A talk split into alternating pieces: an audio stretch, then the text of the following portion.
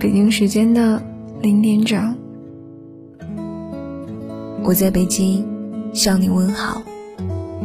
你在哪里呢？关注微信公众号“五十二秒平行时间”，收听更多节目，讲述你的故事。你有没有想过要如何真正的了解一个人呢？认识徐总的那一年，我刚刚大学毕业。那个时候呢，我正加入大学生创业浪潮，在一家广告公司做公司的宣传资料，刚好是徐总也在。他看完我的资料之后呢，跟我说，他的公司也有这样的业务，想要高薪的把我挖过去。那个时候我正好年轻气盛，想都没想就给拒绝了。要当就当自己公司的 CEO 啊，去给别人打工有什么意思？到现在还在为当时愚蠢幼稚的想法感到可笑至极。一年之后，创业失败。那个时候真的特惨，在最后宣布公司倒闭的时候，我把办公室的一些办公用品都得低价卖给别人。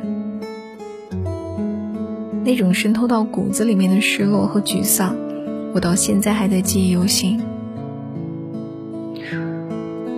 五一广场某地标写字楼，二八幺三室。时隔了八年，这个数字还是那么熟悉。那个我亲手一点点建立的公司，要我亲自去关掉它。没有经历过的人，永远不知道这件事有多么的残忍。创业失败后呢，徐总又找到我。我就抱着试一试的心态去了他们的公司，结果大大出乎了我的意料。看一个公司，只要看这个公司的老板是什么样的人就行。这句话我从那个时候到现在都一直奉为金科玉律。因为很多公司的业务和架构都是相似的，唯一不同的就是执行的人，而规则呢都是靠人去制定的。所以看公司好不好，就看公司老板是个什么样的人就行。去到徐总的公司，我才真正意识到什么是藏龙卧虎。他们的公司是一个小小的业务员都能有独当一面的能力，经理就更加不用说了。员工的执行能力、协调能力、企业文化、规章制度等等，都比我之前的公司好太多了。一个三十几岁的男人，没有老婆孩子，每天八小时上班后的十几个小时都是一个人生活，可想而知是有多么孤独啊！可是我在他身上呢，丝毫看不出任何孤独的影子，永远都是一副精力充沛、朝气蓬勃的样子。他每天早上七点钟起床，去公园跑步一个小时，早餐雷打不动的一个削了皮的苹果。喝一杯纯牛奶，一碗粥，然后去公司上班。下班之后呢，要么去健身房，要么去吉他学校，要么去英语学校，要么去图书馆。他永远是在一个学习的状态，而且高度的自律。他酷爱历史，你真的很难想象，一个学历并不高的人，他对那些历史典故的熟悉程度。并不亚于专门学这个专业的人。他吉他拿到了最高的等级证书，英语也溜得不行，身材一直保持很好。有一次歌唱比赛，吉他弹唱，他还拿了大奖。记得他曾经对我说过的一番话：人的一生归根到底是在和孤独对抗的一生。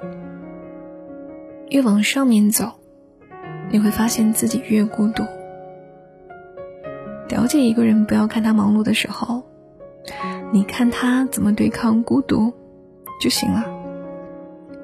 有的人在孤独中堕落，而有的人在孤独中学会了和自己相处。孤独会毁掉大多数人，成就极少数人。记住，你一定要做那个极少数的人。认清一个人，就看他怎么和孤独相处。因为一个人回归到孤独的状态，才是他最真实的状态。有的人在孤独中不断堕落，为了逃避生活，每天过着空虚的生活；而有的人在孤独中渐渐的找到了真实的自我，内心变得越来越淡定和从容。这个道理我用来观察过很多人，也包括徐总。他是一个真正学会了在孤独中和自己相处的人。我见过太多的人才华横溢、学富五车、工作能力强、表达能力好，可就是没有办法和自己相处，因为他们害怕孤独，不断失去自我，常常的把自己逼进一个根本不合适自己的圈子。真正厉害的人是学会了和孤独友好相处的人。后来公司在徐总的带领下。越做越大，现在从当时屈居在长沙的一个小公司，变成了横跨四个省份的大集团。我也从当初的一个业务员，变成了一个分公司的副总经理。徐总是迄今为止对我影响最大的一个人。从当初加入他的公司，一干就是八年。如果说人生真的要有什么贵人的话，那么他就是我的贵人。其实，在我年轻的时候，也经常逼迫自己去合群，特别喜欢呼朋引伴。如果哪天我被同伴给抛下了，我会非常的伤心失落。很多的时候，我会顺着他们的观点去表达自己，不敢有自己不同的观点。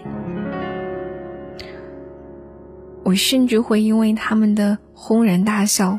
而强迫自己去笑，那段时间里面就活成了别人最希望我成为的样子。这样的状态我持续了很久很久，直到有一天，我尝试去做真实自我的时候，换来了他们的冷嘲热讽。他们像书里一个怪物一样的疏远我，我之前所有想融入到这个圈子的努力，一瞬间全部白费。我就觉得很失落，很失望。于是，就从那一刻开始，我学着跟孤独相处。周末的时候，去图书馆看书；早上走的时候，室友们还在宿舍睡觉；回来的时候，他们还在睡觉。晚上，我冒着雨去参加演讲比赛；走的时候，他们聚在一起打牌；回来的时候，他们还在打牌。我早上坐公交车去参加英语沙龙，他们那个时候刚刚从网吧通宵回来。晚上我回来的时候呢，他们又出发网吧，开始第二晚的通宵。于是我明白了，我和他们始终不是一路人，特立独行的我是注定要孤独的。我开始慢慢享受独处的时光，不再装模作样的拥有很多朋友。而是回到了孤单之中，以真正的自我，开始了独自的生活。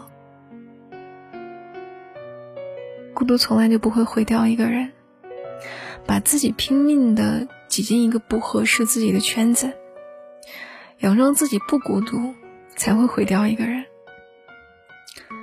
当我可以一个人安静的读书、旅行、听音乐的时候。当我可以一个人研究出来鱼的很多种烹饪方法，并且享受自己的厨艺的时候，当我不再需要一遍一遍的等待别人证明存在感的时候，我发现自己并不孤独了。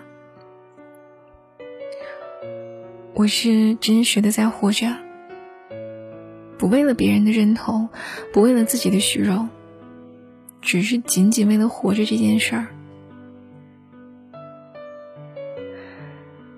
时至今天，我仍然庆幸自己当初就想明白了这一点。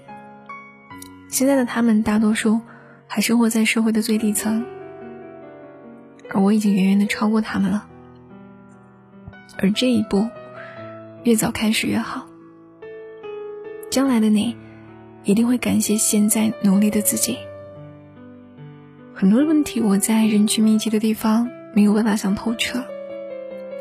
当我一个人坐飞机或者高铁的时候，反而这些问题会有深度的思考，常常会带给我出乎意料的惊喜。